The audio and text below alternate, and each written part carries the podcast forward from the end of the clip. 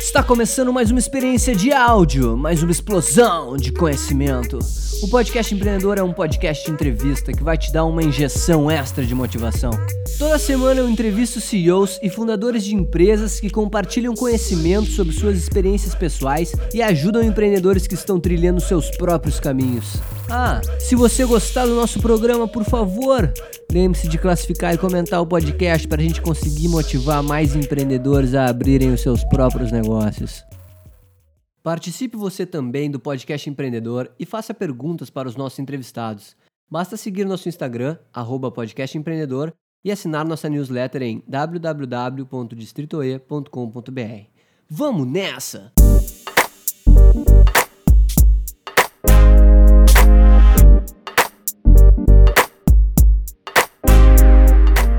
Fala, empreendedor! Fala, empreendedora! Seja muito bem-vindo ao nosso podcast, o Podcast Empreendedor. Hoje a gente está começando mais um programa com mais uma fera do empreendedorismo aqui. Não preciso nem dizer, né, cara? Os caras aqui do Podcast Empreendedor estão cada vez melhores aqui. Nós estamos voando aqui com o pessoal. Hoje o nosso convidado é o Vini, o Vinícius Boemique. Falei certo, Vini? Como é que é que se fala o teu sobrenome? Fala Bemic, como se não tivesse o an. Ó, então Vini Bemic.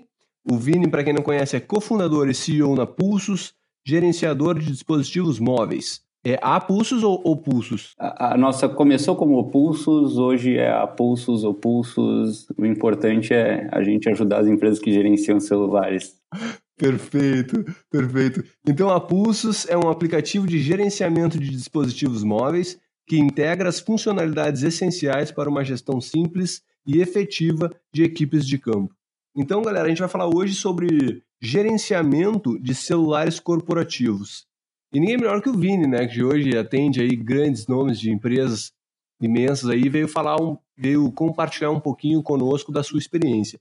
Vini, antes da gente começar, eu quero te agradecer imensamente por estar investindo um pouquinho do teu tempo aqui conosco no podcast Empreendedor.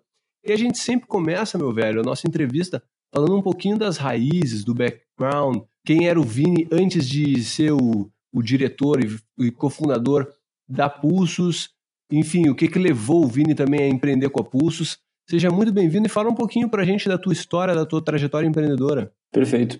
Eduardo, primeiro agradecer aí o convite. Para mim é uma honra estar participando de um projeto tão, tão bacana aí e que com nomes tão expressivos do, do empreendedorismo. Contando um pouquinho da minha história, a minha história eu acho que se resume a inquieto. Então, sempre fui, desde a infância, um cara que ia atrás de novidades, estudava, me aprofundava, ia para a próxima. E isso fez com que, com um pouquinho antes de 15 anos, eu me interessasse por cinema e fui atrás de livros, cursos, até que cheguei em casa um dia para minha mãe falando: Mãe, posso faltar três dias de aula que eu consegui estágio num curta-metragem que vai para a TVE. E como eu quero fazer cinema, eu queria muito participar. E minha mãe ficou com os olhos arregalados, mas uh, apoiou esse sonho e, e, foi muito bacana. Foi uma experiência assim no cinema.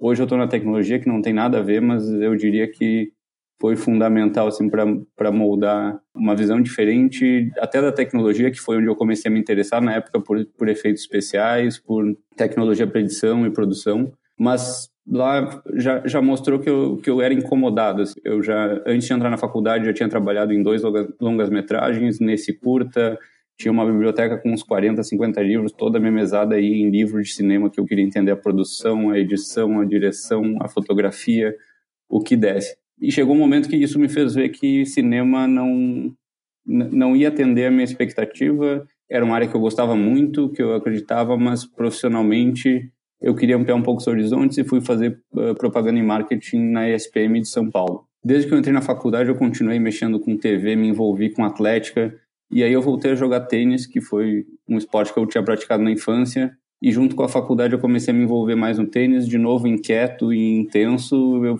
resolvi treinar tênis com, de forma competitiva, então eu estudava num período, treinava mais quatro, seis horas por dia, e comecei a jogar alguns torneios, alguns torneios semi-profissionais, participei de alguns qualificatórios de torneios profissionais. E quando eu me formei, eu ainda estava não tinha achado bem o que eu queria. Eu olhava algumas vagas de estágio, algumas vagas de trainee, e não era exatamente aquilo. Ao mesmo tempo, o tênis tinha um espaço para desenvolvimento, desenvolvimento de pessoa mesmo, de ganhar mundo, viajar, uh, testar meu limite. E eu resolvi passar um período jogando alguns torneios profissionais.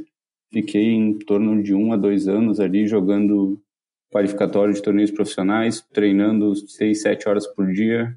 Viajei para diversos lugares, conheci muita gente interessante. Foi, foi também algo que acho que é fundamental para chegar em alguns pontos que me ajudaram como empreendedor a ter uma visão diferente, a pensar, pensar de outras formas, entender que não existe só o que a gente está ali no momento. E no meio desse período eu machuquei, até eu acredito que por não ter não ter praticado esporte desde a infância, foi algo que eu pratiquei durante um momento da minha infância, parei muitos anos e quando voltei, voltei com uma intensidade muito grande. Eu tive uma lesão no ombro e durante o período que eu estava parado, surgiu a possibilidade, através de um, de um conhecido que estava morando em Londres na época, ele veio para o Brasil nas férias e, e comentou do, de uma solução que ele tinha recebido para gerenciamento de celulares corporativos e que ele achava que podia fazer sentido para o mercado brasileiro. Os sócios fundadores de, dessa empresa, a empresa chama MDM Solutions, somos, somos em quatro sócios, e começamos a discutir se realmente fazia sentido, qual estratégia para entrar, se fazia sentido desenvolver.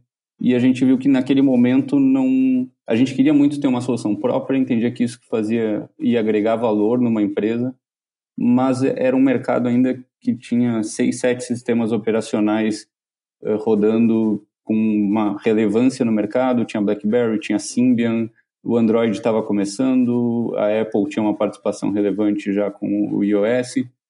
Então definimos por não desenvolver nada, buscar as melhores soluções no mundo. A gente começou com duas soluções e, e conhecer esse mercado.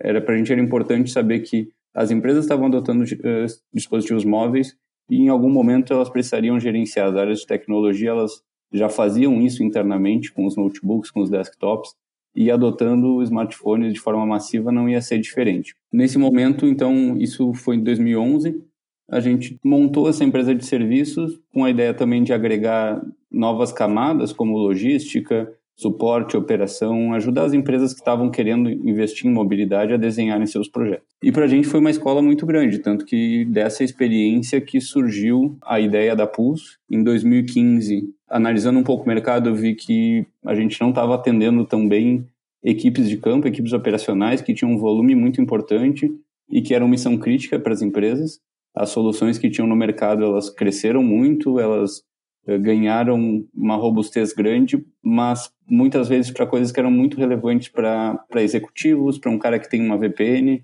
que precisa acessar o BI, que precisa estar com seu e-mail criptografado no aparelho, mas 100% online, e não eram tão benéficas para equipes que precisavam estar 100% tempo ligado, com a bateria durando o maior tempo possível com, garantindo que tu não receba uma atualização de um aplicativo no meio do dia para não perder um pedido de um cliente na frente do cliente. Então, esse gap fez com que a gente começasse a desenhar Pulse. Uh, em 2000 e, final de 2015, então, a gente estava com ela desenhada, começamos a desenvolver em dezembro de 2015, e em abril de 2016 a gente conseguiu ter primeiro o MVP ali, primeiro, primeira versão super básica que a gente queria testar. A grande vantagem que a gente tinha a MDM junto, que era a nossa empresa de serviço, que nos possibilitou escolher alguns clientes, principalmente para validação. A gente queria a solução de gerenciamento, ela pode ser muito crítica.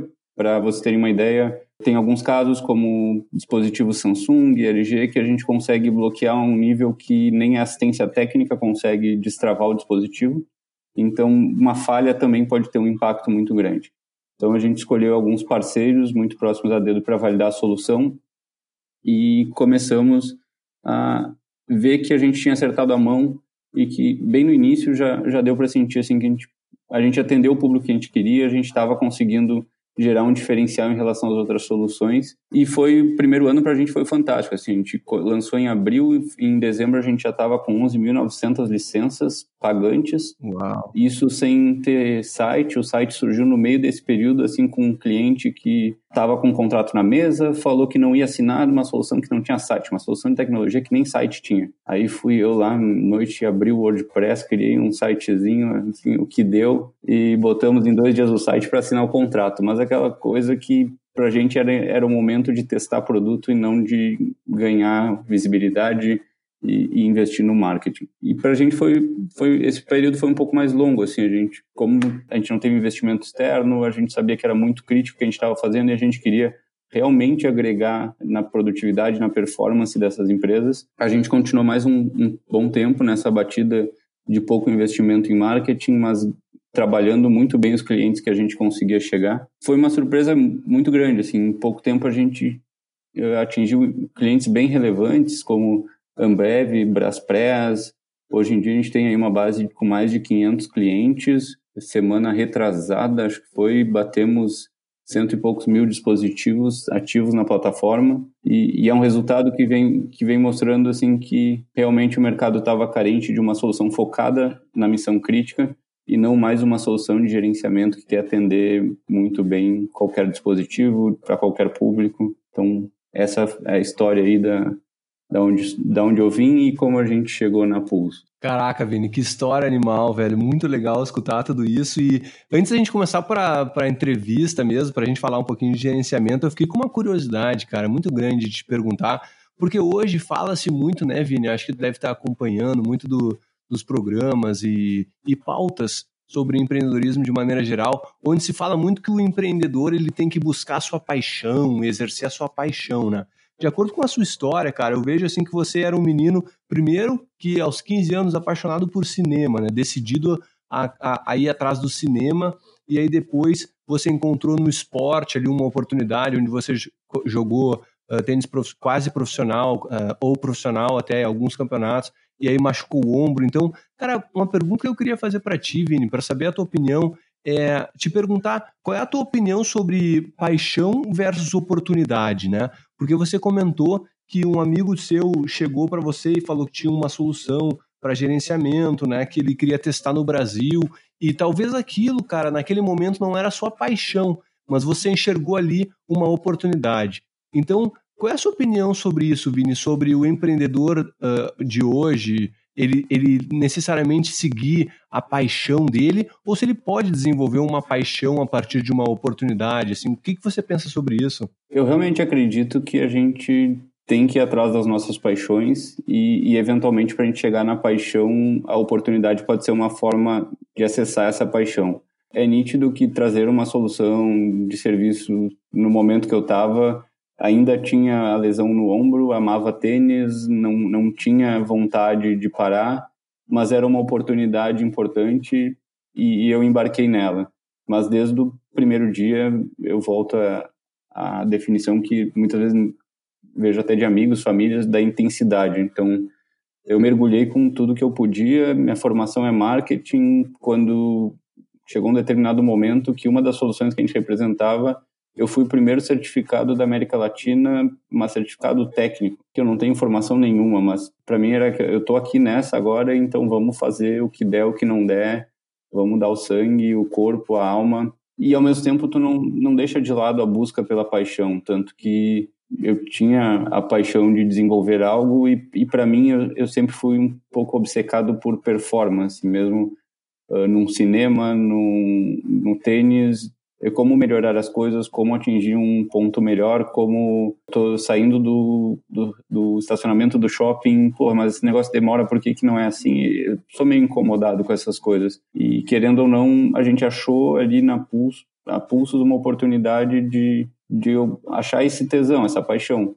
E só, só foi possível porque a gente teve a oportunidade da empresa de serviço que talvez não fosse. Mas eu acho que a oportunidade a gente tem que tem que conseguir pegar, entrar junto, mas só que se não é a tua paixão, mantém o radar aberto, sabe? Mantém ele ligado. Uma hora vai chegar, pode ser em cima dessa oportunidade, pode ser muito longe, daí vê a forma de fazer a transição, mas acho que ela pode ser também, como foi o meu caso, uma porta para chegar ao tesão. Caramba, galera, olha aí a primeira grande dica do Vini intensidade e performance, galera. Acho que o foco também deve ter sido algo que ele trouxe muito do esporte, né? Tem que treinar muito, tem que ter muito foco. Então fica a primeira dica aí, ser intenso e estar tá sempre de olho nas oportunidades. Acho que o fato do Vini ser um cara inquieto também, que ele falou no início também, ajuda bastante, pessoal, a gente enxergar né, e aproveitar as oportunidades que a vida nos coloca diante dos olhos. E Vini, para a gente começar a nossa entrevista, então, é, eu queria saber de ti, assim, quais são os maiores problemas enfrentados pelas empresas hoje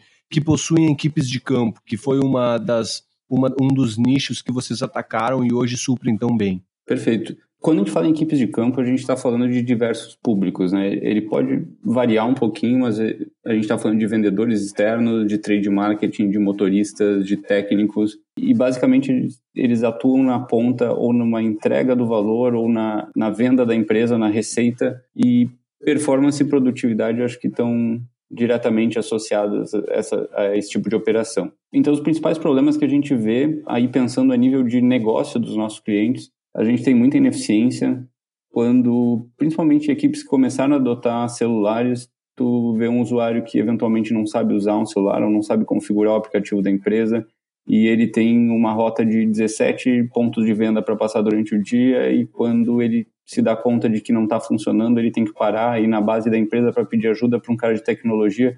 Nisso ele já perdeu 4, 5 pontos de venda então ele, ele comprometeu a, a produtividade dele, uma possível, um possível variável, ele comprometeu a receita da empresa, ele consumiu gasolina, com, tem diversos impactos aí no, no, num problema nessas operações. Além disso, a gente sabe de muitos casos que eventualmente a gente tem funcionários que não comparecem num ponto de venda. Tu imagina um vendedor de salgadinho que tem, tá lá, ele tem que garantir que a mercearia tá com um produto exposto, que tem a placa com a promoção, e como a gente já pegou muitos casos, o cara ele não ia, ele tinha o telefone de todos os seus clientes, ele ficava, ele tinha uma outra profissão ou então ficava de casa mesmo, ligando para o cliente fazendo pedido, mas aquele cliente não estava com material atualizado de vendas, ele não necessariamente estava com, com o produto exposto. É um impacto que é muito grande para a empresa, ele vai desde o marketing até comercial e até casos mais, a gente tem alguns casos inclusive engraçados, no limite ali do engraçado, mas de empresas que trabalham no, no ponto de venda e precisam fiscalizar, por exemplo, uma loja de eletrônicos, o produto que está lá, se está bem exposto, se está com a iluminação correta, e o funcionário dessa empresa trabalhando dentro da loja com um smartphone com foto da mulher de lingerie, da mulher dele de lingerie, dentro de uma loja num shopping, onde é, esse caso chegou para a gente por causa de reclamação de clientes dizendo, pô, tem um cara trabalhando na loja de vocês com uma mulher de lingerie, eu tô aqui com a minha família. Então são coisas que têm um impacto grande para a marca, não só em termos de produtividade, mas a gente vê diversas diversas dimensões do negócio que são impactadas, né? Eu acho que são esse, esses alguns dos, dos problemas que a gente vê no dia a dia, mas que, de novo, dependendo do, do público que está ali, se é um motorista, se é um técnico, a gente vê uma ampliação desse, dessas dores até, até um ponto de visibilidade mesmo. Como que o cliente sabe que a encomenda dele está chegando? Ah, um aplicativo de entregas ele pode ter um GPS, mas a gente vê muitos casos aí no mercado do usuário que consegue baixar um app que chama Fake GPS e ele consegue simular a localização dele, então ele fica parado num ponto e diz que está em outro. Então, tem diversas dores aí que estão diretamente relacionadas à entrega de valor da marca com o seu cliente final. Caramba, Vini, acho que são problemas que nós, assim, que a gente não está acostumado com toda essa logística e estratégia, né, por trás das grandes corporações, a gente nem imagina que existam, mas realmente afeta bastante, não só na produtividade, como no branding, como você disse. E você falou aí sobre a, importância né, do, do de que um, uma má, má gestão dos aparelhos corporativos causa uh, no branding, na produtividade, mas tem uh, mais importâncias e vantagens que a gente pode comentar, além também do GPS que você disse, e também como é que ficam as regras assim e condições de uso para um melhor controle, até para até esse funcionário, assim, como é, como é que fica como é que fica isso na prática, assim, essa gestão dos aparelhos? Perfeito. Primeiro ponto que a gente recomenda muito para os clientes é transparência. Então, quando vou botar um projeto de mobilidade na rua, eu tenho que garantir que o meu usuário sabe que eu tenho uma ferramenta que está fazendo a gestão para a fim de melhorar a produtividade dele, de, de garantir um menor suporte E isso vai de um, uma outra premissa que a gente usa, que é o dispositivo ser da empresa. No mercado, já, a gente já teve várias vezes a, a tendência do Bring Around Device sendo discutida. Eu participei de diversos projetos tentando desenhar, alguns foram implementados, outros, até por questões legais, não conseguiram implementar. Mas quando tu vai para uma equipe de campo, que é uma missão crítica da tua empresa, a gente viu que não tem um modelo ainda que, que essa conta feche. Por quê? Quando tu liberta para o usuário trazer o seu dispositivo, tu passa a ter que dar suporte, tu tem que garantir a, a capacidade de entrega desse dispositivo em qualquer contexto. E tem o usuário que comprou um celular no Paraguai com uma marca que a gente nunca ouviu falar, que roda um Android que pode ser muito antigo ou pode ser muito novo. Uh, tu tem um outro fabricante chinês que fez uma customização no sistema operacional que garante uma usabilidade muito melhor, mas que o aplicativo de ordem de serviço não funciona direito. Então, a empresa que está ali para entregar uma, uma, uma experiência melhor para o seu cliente ou entregar um produto de forma mais ágil e ela precisa garantir que esse aplicativo de negócio, não estou nem falando do MDM, funcione em diversas plataformas ao mesmo tempo, com a mesma performance, com a mesma entrega, passa a ser mais barato para ela comprar um dispositivo e entregar um dispositivo que ela validou, que ela homologou e que ela sabe que o aplicativo dela vai funcionar perfeitamente de ponta a ponta. E aí, nesse contexto, a gente entra com o gerenciamento do dispositivo, que tem diversas frentes ali. Eu citei algumas pensando em, problemas do negócio, mas o, o, gerenciador ele basicamente vira um administrador do dispositivo. Então a gente garante desde a configuração remota desse aparelho, entregar uma configuração de rede Wi-Fi para o usuário não precisar ficar conectando em cada ponto que ele chega, garantir que os aplicativos de negócio estão instalados e estão na versão correta, na hora correta, porque não adianta eu eu tenho equipes de entrega que tem, fazem uma entrega técnica, tem um checklist de entrega, e quando ele vai ver no meio do checklist gigante, na frente do cliente, chega uma atualização, o aplicativo fecha e ele perdeu toda a informação que estava ali. Então tem que garantir o contexto que eu vou fazer essa atualização, ele tem que estar fora do horário de trabalho ou na madrugada, para que o usuário não precise fazer a atualização, mas ao mesmo tempo, quando eu faço, eu não, não impacto no negócio dele. Além disso, a gente acaba fazendo toda a gestão dos aplicativos que estão disponíveis, como é uma ferramenta de trabalho e o objetivo é que ela dure o maior tempo possível. A gente sabe que bateria dos celulares, antigamente a gente tinha aquele Nokia que durava uma semana para carregar, hoje em dia tem gente que precisa carregar duas, três vezes por dia. Então hoje bateria é um negócio que é bem crítico, ainda mais tu pega um, um, um técnico que está numa moto, um vendedor que está numa moto, ele não tem pontos durante o dia para carregar, então a gente acaba restringindo só os aplicativos de negócio. Quando ele, ele vai trabalhar, ele, o dispositivo dele é, é liberado no horário do início do expediente.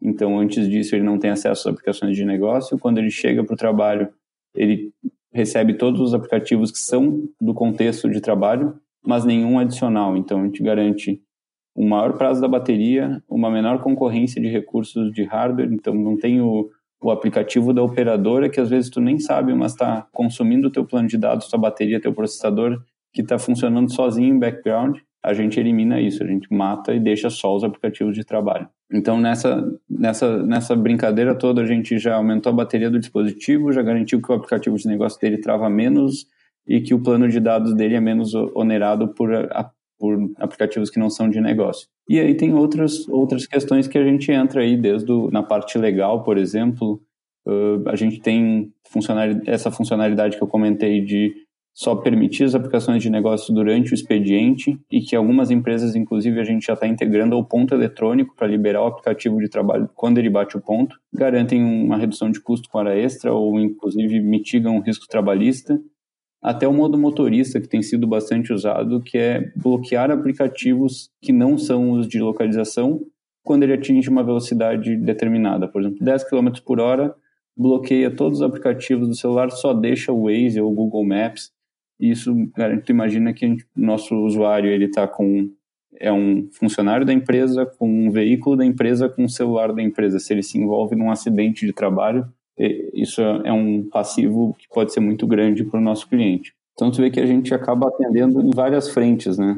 Nossa, animal, cara. Eu não, eu não conhecia e eu tô achando fantástica a quantidade de, de, de espaços e usabilidade que tu tem pro, pro dispositivo, pro software que vocês têm e tal. E, cara, a gente falando agora especificamente, como você disse no finalzinho agora da, da, da sua resposta sobre a mobilidade um pouco, assim, se a gente puder focar um pouquinho em mobilidade, como é que quais são as dicas assim e como é que é possível melhorar a performance da mobilidade das empresas? Você pode falar um pouquinho sobre isso? Claro. Eu acho que a gente tem que entender que a, mobilidade ela virou um, um, um, ativo do negócio, né? Ela transformou, se tu for pegar algumas indústrias que antigamente tu tinha um vendedor tirando pedido num bloquinho de papel, viajando o Brasil, chegava no final da semana, ele sentava no hotel, ligava para um call center receptivo, passava por telefone todos os pedidos, eventualmente tinha pedidos que já estavam sem estoque, outros daqui a pouco teve um erro de comunicação, esse call center recebeu e mandou entregar um produto errado.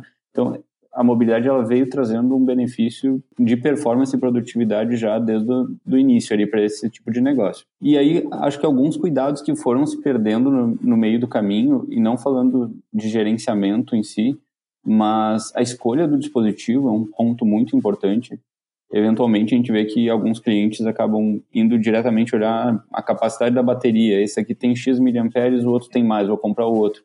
Mas o contexto do hardware pode mudar isso, o tamanho da tela, outros recursos que o, que o dispositivo possa ter podem impactar. Então, um dispositivo com uma bateria maior não necessariamente vai durar mais. Então, como fazer um processo de homologação, de validar com, no meu contexto, com as minhas aplicações, botar em campo dois, três modelos diferentes, usar o pulsos aí fazendo um jabá para medir esse consumo de bateria e ver realmente qual deles durou mais, até a escolha de aplicativos. Hein? A gente vê, agora tem, tem alguns mercados que já está havendo uma profissionalização um pouco maior, mas desde o início, quando eu comecei com, com MDM, a gente via algumas empresas adotando não se preocupando muito com a qualidade do time de desenvolvimento das empresas que estavam sendo contratadas e, e a gente acabou ajudando muito em bugs do desenvolvimento do, do aplicativo de negócio, que não tinham nada a ver com a nossa solução, mas eram empresas que não tinham capacidade de, de entrega, muitas vezes entregando soluções para uma empresa grande, mas um grupo de pessoas que estava começando a desenvolver, que tem uma carreira que pode chegar e pode entregar muito valor, é fundamental esse processo, mas eventualmente sem a mesma, mesma cuidado, mesmo estrutura de teste de qualidade, de validação do produto que uma empresa grande tem. E isso a gente viu impacto em empresas grandes, assim, desde tráfego de, de, informações sensíveis do negócio sem nenhuma criptografia exposta. Qualquer um que tivesse uma malícia conectada na mesma rede conseguiria pegar informações bem sensíveis da empresa. Até bugs de performance mesmo, um aplicativo que fica travando toda hora, que o cara no final do dia perde todas as suas vendas por qualidade de desenvolvimento mesmo, não por problemas de de dispositivo. Então, são, não são pontos que eu acho que acabam não sendo tão falados e quando tu vai pegar um projeto de mobilidade, tu testa a solução, o aplicativo ele é super, tem uma carinha bonita, ele entrega ali no, no teste dentro da empresa o que está sendo usado, mas a mobilidade ela, ela vem para atender qualquer empresa. A gente tem clientes hoje de nove dispositivos a mais de 10 mil dispositivos e, e, todos eles se beneficiam de alguma forma da mobilidade. Então, como que a empresa pode, para atingir esse, esse desejo ali de performance, como se precaver um pouco melhor na escolha do seu aplicativo de negócios?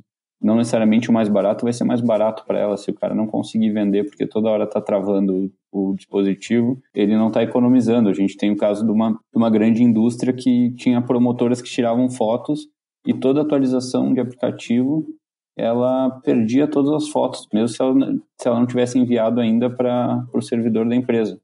E era bug de desenvolvimento. Quando o desenvolvedor criava as atualizações, ele botava uma rotina lá de limpar tudo e tinha um impacto gigante no negócio do cliente. Mas são, são coisas ali que falham no processo da escolha da solução do dispositivo que muitas vezes tem impacto lá na frente. Ah, animal, Vini. É, tô abrindo muito a minha cabeça, assim, e você falou disso você falou também sobre a possibilidade que tem do, do cliente até bater o ponto ali, começar ali a partir do dispositivo, achei isso muito legal. E hoje a gente sabe, né, Vini, que o pessoal que tem smartphone, ou seja, quase toda a população uh, que tem acesso à internet, aí, até os que não têm no Brasil, tem acesso às, também às redes sociais, né? E como é que a Pulsos cons consegue gerenciar o uso de redes sociais e aplicativos de mensagem? Porque a gente sabe que é um dos grandes motivos aí de desatenção, às vezes, do, do, do pessoal que está trabalhando, está no campo também. E como é que os funcionários eles enxergam esse monitoramento? Assim, tem algum tipo de crítica ou alguma reclamação que as empresas sofrem? Olha, quanto à gestão das redes sociais, é, é uma coisa que fica muito a cargo da empresa. Tá? A gente tem alguns clientes que acabam liberando porque entendem que eles têm outras formas de medir produtividade e isso pode ser, pode ser um, um fator para o usuário de tá, um espaço que ele pode estar tá esperando um cliente na porta do cliente, ele está no horário de almoço, ele quer utilizar. Mas aplicativo de mensagem é um tema que é um pouco mais complexo, porque hoje virou uma ferramenta de negócio, né? Se for pegar muitos desses vendedores de rua, eles utilizam o WhatsApp como uma forma de se comunicar com o cliente. Quando está falando de uma estrutura que é, por exemplo, a gente tem dispositivos dentro da indústria, ou num sistema de logística que esse, esse motorista ele só pode falar com a central, é mais tranquilo tu pensar num contexto de um aplicativo de mensagens que seja focado ao fim operacional, que ele tenha um sistema de comunicação que possa só interligar as pontas que necessitam desse, desse processo. Já quando tu entra no, num vendedor, num, até num técnico, pode ser que esse contato por WhatsApp tenha um valor gigante para o negócio, que o, cliente dele na ponta não vai baixar um, um aplicativo específico para comunicar com ele. O cliente na ponta não vai avisar, ligar para ele para avisar que não vai poder receber ou que se pode mudar o agendamento dele para meia hora depois para poderem fazer a venda, para poder ter mais calma, mais, mais calma para receber e fazer o processo comercial. Então, o aplicativo de mensagem ele é um pouquinho mais delicado e precisa ser analisado caso a caso. O grande ponto é que a gente, a gestão, até por segurança dos usuários, a gestão do aplicativo ela é meio binária, assim, ou eu permito ou eu não permito. Eu não consigo entrar, por exemplo, um WhatsApp e garantir que ele só vai receber mensagens de determinado número. Ou como muitos clientes pedem, eu posso bloquear que ele receba vídeos e fotos, mas que ele continue enviando mensagens. Não, é, seria uma. Imagina se, se algum aplicativo externo ao WhatsApp conseguisse entrar no WhatsApp e fazer essas, esses filtros assim como a gente está querendo usar para aumentar a produtividade, para garantir um, uma eficiência do negócio do cliente, quantos outros maliciosos não iriam usar isso para ler suas mensagens ou para fazer alguma outra besteira ali dentro, né?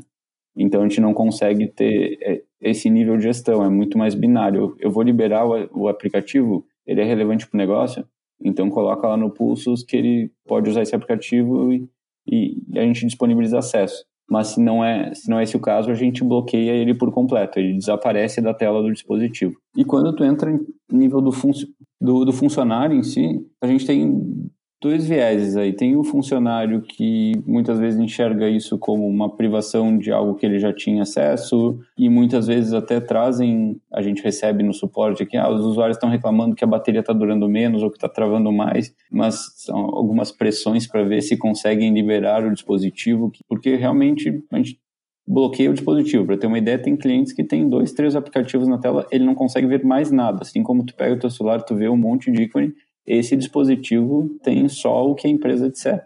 Tu não consegue nem enxergar as outras aplicações no dispositivo. Mas ao mesmo tempo tem muitos usuários que começaram a ver o valor disso, a ver que ele está conseguindo ir em mais pontos de venda, que ele não precisa, quando ele for almoçar, buscar um restaurante que tenha tomada para deixar carregando, que o dispositivo dele está travando menos, que quando ele tem um problema, ele, na verdade, ele tem menos problemas, e quando ele tem um problema, ele não precisa pegar o veículo dele e voltar lá na base para pedir uma ajuda física. Ele pode simplesmente acionar e remotamente agora o administrador consegue ter o poder de ajudar ele, às vezes até sem a, sem a necessidade da intervenção do usuário. O usuário pode continuar dirigindo para o próximo ponto de venda e o administrador lá, o, o suporte, está fazendo o procedimento remoto sem depender do usuário na ponta. Então já tem um público muito grande que está vendo como realmente eu estou aqui para entregar mais valor, eu tenho uma rota para seguir, eu tenho uma meta para bater e esse negócio está me ajudando a chegar lá. Eu tô, não estou parando para carregar tantas vezes, eu não tenho mais a dor de atualizar o aplicativo, o aplicativo não trava mais, então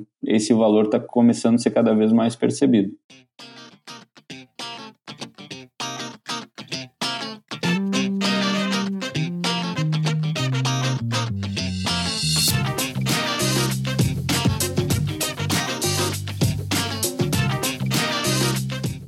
Pergunta Empreendedor de hoje é aqui, ó.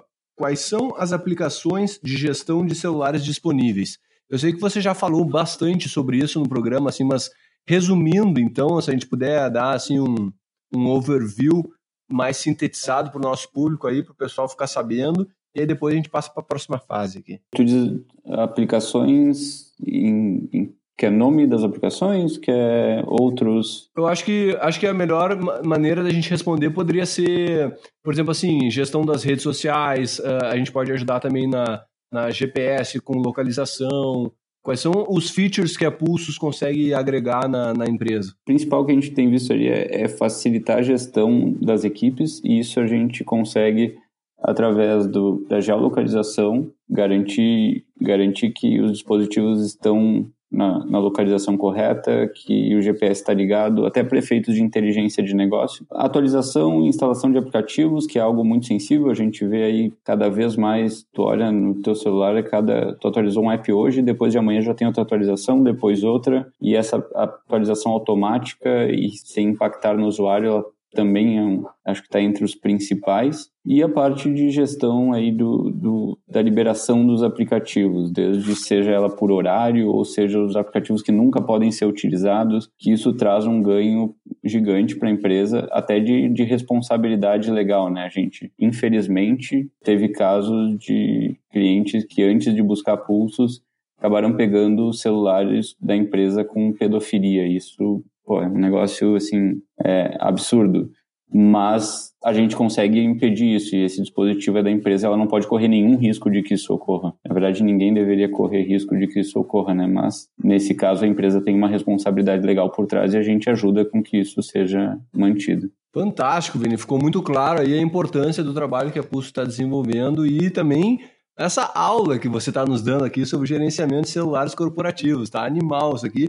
E Vini, a gente está se encaminhando agora para uma parte do podcast assim que é mais motivacional. Assim, o que, que você tem para dizer para os empreendedores que estão nos escutando e que assim como você estão em busca, indo em busca assim da, dos seus sonhos, das suas trajetórias empreendedoras, estão transformando suas ideias em realidade. Quais são as dicas de empreendedor que você pode dar para esse pessoal que está nos escutando, Vini? Acho que primeiro compartilhar aí que foi uma dor minha, assim, mas eu vou dizer, não reinventa a roda. Tem uma ideia, tem um produto, a gente consegue validar, mas muitas vezes a gente começa uma empresa e tem muitas disciplinas que a gente não conhece. É natural que a gente vai errar e é importante que a gente erre, mas tem muita informação e tem muito muito acesso que está do nosso lado e às vezes a gente não explora. Eu gosto de contar uma história que eu troquei com a Endeavor quando a gente foi participar do programa Scale Up. E eu vim para Porto Alegre para estruturar Pulsos, que a nossa empresa de a MDM ela fica em São Paulo. Quando a gente decidiu investir na Pulsos, a gente optou por voltar para Porto Alegre, todos os nossos sócios são daqui. E quando eu cheguei aqui, eu, eu fui o único sócio que veio para a operação. Do, ele estava no dia a dia, tinha que estruturar marketing, desenvolvimento, a parte de inside sales. Eu estava há pouco tempo jogando tênis, depois com a MDM eu fui muito para o mercado, mas estruturar algumas coisas começou a ser um desafio. Eu queria saber quais eram as melhores práticas. Fui atrás de gente para trocar ideia, não só livros. Sempre fui muito de devorar livros, de ver webinars, podcasts. Mas algumas dores tu tu tem que pegar alguém que já, já, já sofreu com isso, já passou, pode te ajudar, conseguiu resolver ou não, mas pelo menos vai dizer formas de tu tentar, de tu não tentar porque não resolve. E eu acabei pegando o carro, fui para Santa Catarina, consegui marcar duas, três agendas em Floripa, depois cheguei numa delas, o, o cara da, do próprio benchmark já marcou uma outra reunião para eu fazer à tarde. Cheguei à tarde, quando eu vi, eu já tinha uma semana de agenda, fui a Joinville fazer mais umas, e voltei com um conteúdo super rico, assim como como empreendedor mesmo, o que fazer, o que não fazer, onde errar, como pensar em medir o, o impacto daquilo que eu estava fazendo em áreas que eram muito longe da, da minha formação, por exemplo, desenvolvimento que eu, minha formação é marketing, a gente tinha tido uma empresa que era só serviço, não tinha nenhum skill para desenvolvimento de produto e a gente precisava pensar em como estruturar roadmap, como pensar em funcionalidades. E para mim aquilo foi muito rico. Quando eu voltei, eu botei na cabeça que, cara, eu vou continuar estudando, mas eu preciso ter fontes para conseguir trocar essas dores, uh, eventualmente falar de algum problema de gestão de pessoas, algum problema de estratégia que eu estou passando que eu não consigo buscar uma solução. E foi onde a gente buscou Endeavor e para a gente, sou super fã, eu brinco que para a gente a Endeavor, no, no, o nosso programa de scale virou uma religião, que foi onde achei um grupo de empreendedores, eu estava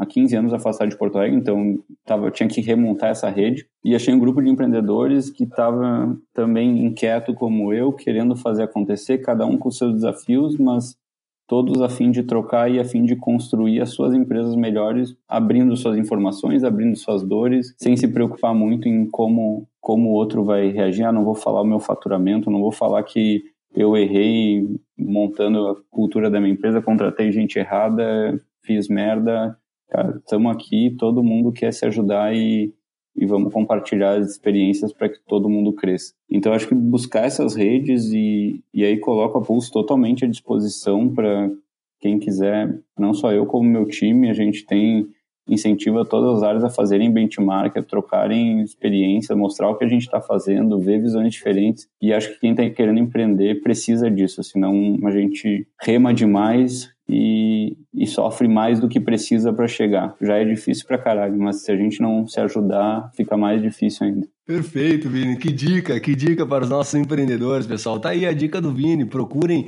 especialistas no assunto. Não empreendedorismo não precisa ser uma jornada solitária. Perfeito, Vini. E, cara, para a gente encerrar com chave de ouro, faz uma chamada aí, faz um call, faz um pitch para o pessoal, para quem não conhece a, a Pulsos, para quem quiser conhecer mais o trabalho de vocês, divulga as redes sociais também teu perfil no LinkedIn. Enfim, fica à vontade aí, meu velho. O mic é teu. Perfeito. Bom, como a gente falou aqui, a Pulsos é um gerenciador de dispositivos móveis. A gente está agora três anos e pouco no mercado e a nossa ideia é ajudar as empresas a aumentarem a produtividade e performance das suas equipes externas. Isso acho que a gente tem feito aí com, com maestria, mas estamos aí a portas abertas para trocar ideias, para crescer, para ajudar quem tiver insights para desenvolver produto, integrar com suas ferramentas, a gente quer construir algo que realmente faça, transforme as equipes que estão em campo. Então, nossas redes sociais ali temos LinkedIn, Facebook, todas acessáveis através do nosso site, pulse.mob. Meu LinkedIn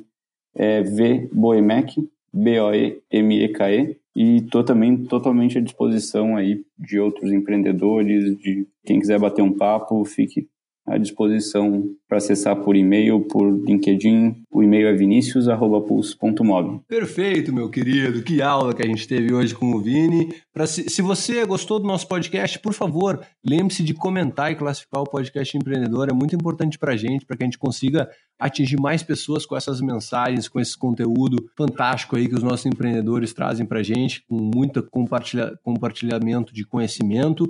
Se você quiser mandar alguma sugestão para o podcast ou falar comigo, é só mandar o seu e-mail para contato distritoe.com.br.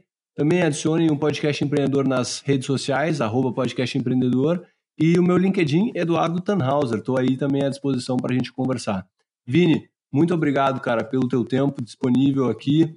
Foi uma entrevista animal, cara. Foi muito legal conhecer um pouquinho mais da tua história e do que do trabalho que a Pulso está fazendo hoje, impactando o nosso Brasil. Muito obrigado pela presença, cara. Foi muito legal. Obrigado, Eduardo. Valeu. Adorei aí a, a, oportunidade e sempre que precisar, estamos à disposição. É isso aí, pessoal. Então a gente fica por aí. Valeu!